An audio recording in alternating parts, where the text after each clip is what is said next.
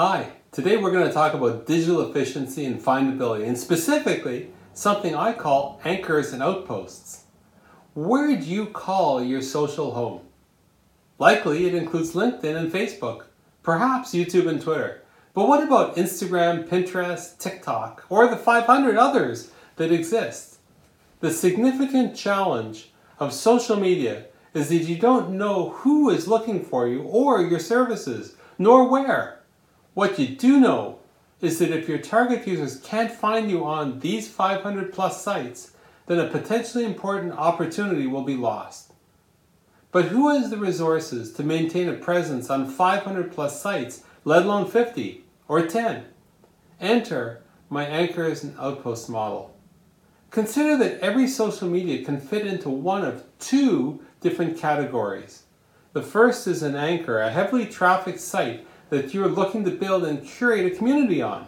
Typically, anchor sites include LinkedIn, Facebook, Twitter, YouTube, and Instagram. These are the big five.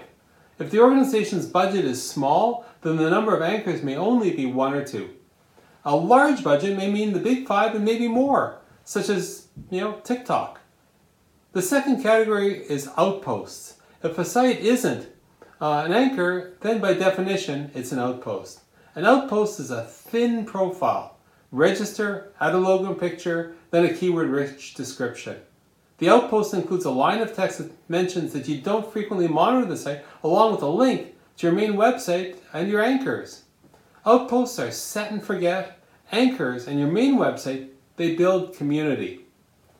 The anchors and outpost strategy is surprisingly simple. Users will search anywhere, and as they find you, they'll be funneled from the outpost to the anchors to your main website. Beyond the efficiency and findability, there's an important other benefit from this strategy the improved search engine results for your organization's main website.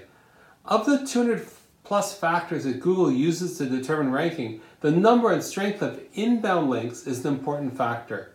Now, an inbound link is a link from somewhere else that links to your website.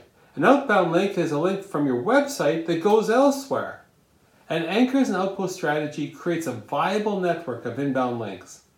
So here's my challenge to you. Most organizations have figured out their anchors, but have not intentionally built their network of outposts. This week, it's time to do so. And here's a marketing insight. Capturing your outposts is, is an important defensive move too. What would happen if a competitor or a hater decided to register themselves on all of the social sites as you? Now, from a productivity perspective, when you register your outpost, go into the communications preferences section to reduce the number of promo emails you'll be sent. And here's another tip. If you're looking for a list of outposts, you could check out www.knowem.com, K-N-O-W-E-M.com. There's a list of over 500 of them.